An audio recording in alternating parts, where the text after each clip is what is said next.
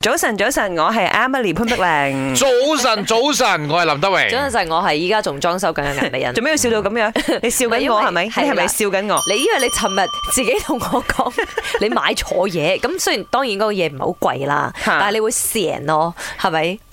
唔係應該咁講，我成日咧買嘢都好衝動 freestyle 嘅，即係我會覺得話買咗先啦，應該睇下到時擺邊度啦。係啦，嗯係得㗎呢啦。啲咪就係所謂我哋今日嘅話題，裝修嘅時候嘥嘅冤枉錢冤啦枉係。啊點知買咗之後咧，係冇地方擺嘅喎。當然呢啲都要經驗累積嘅，就好啊似啱我啱啱哋曾經裝修過屋企咁，我哋知道啊，譬如你買啲窗簾，你肯定要度咗個 size 先冇錯啊冇錯費事一係過長一係過短咁啊係尷尬 啦。誒咁啱嘅，我就係買咗一支過長嘅窗簾嗰啲嗰啲布啦。咁你唯 有雙高啲咯，但係已經雙到頂 都唔得啊，將個頂作爛佢唔咯。係啊，你斬咗個角咯咁啊！咪最好笑係我仲喺 度嗯好呃逼戚咁樣啊！我嗰支杆係咪？我試下攞，誒過唔到門喎，我就哎呀！我試下過下，睇下過到冇，過唔到喎，嗯死死都過唔到喎。跟住佢又買咗哦我啲 size 睇嗰支唔啱嘅杆過長屏啫。風。你俾佢睇，我俾佢睇嗰張相，佢一你俾定佢會大睇大我聲笑屏出風，嚟。 唔係因為嗰個屏風咧，我本來諗住遮遮我露台噶嘛，你知嗯道我哋噶啦，成日唔知會喺嗰度樣衰衰咁係啦，或者講啲乜嘢咁 樣。咁結果我一買咗個屏風咧，係完全係透視嘅，佢係遮唔到咦。係好嘢 喎！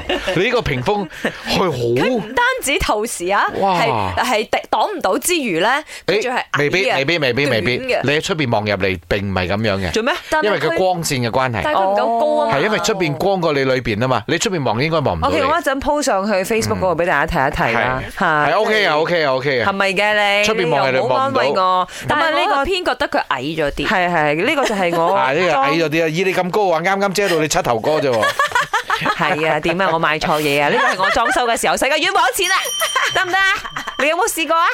好有係好冤枉嘅陰公你有冇試過？啊？林生你講，裝修死冤枉錢點會冇啊！我以前第一個裝修佬，我就真係而家都走咗 佬啦。啊譬如我嘅呢個養魚嘅池啦。哦 OK，係係佢做到一半之後，嗰、個人嚟到，即係識做嗰啲啦，嗯係重新冚過個池，重新做過。哇！呢個真係冤枉錢因為啊，之後可能會有麻煩噶嘛，係漏水之類嘅因嘢。為呢啲嘢做唔好咧，佢會崩嘅，冇錯。一崩嘅話就出事。媽，啊我要講嘢，大家早晨啊！誒、其實係所有我老公買嘅嘢都係要往前喺個鐵門嗰度裝咗一個門把式嘅密碼鎖。咁、嗰個密碼鎖咧係單向嘅，從入邊咧係可以直接撳，即係誒翻個門把就可以開㗎啦。而喺外邊咧你就有指紋啦。裝完之後，鄭到騎士同我講：，誒、你睇下我裝好咗把鎖啦，你入唔到嚟，我幫你開門啦。跟住我發覺其實我哋個鐵門嗰啲罅咧係疏到我哋手可以伸入去開出嚟啊！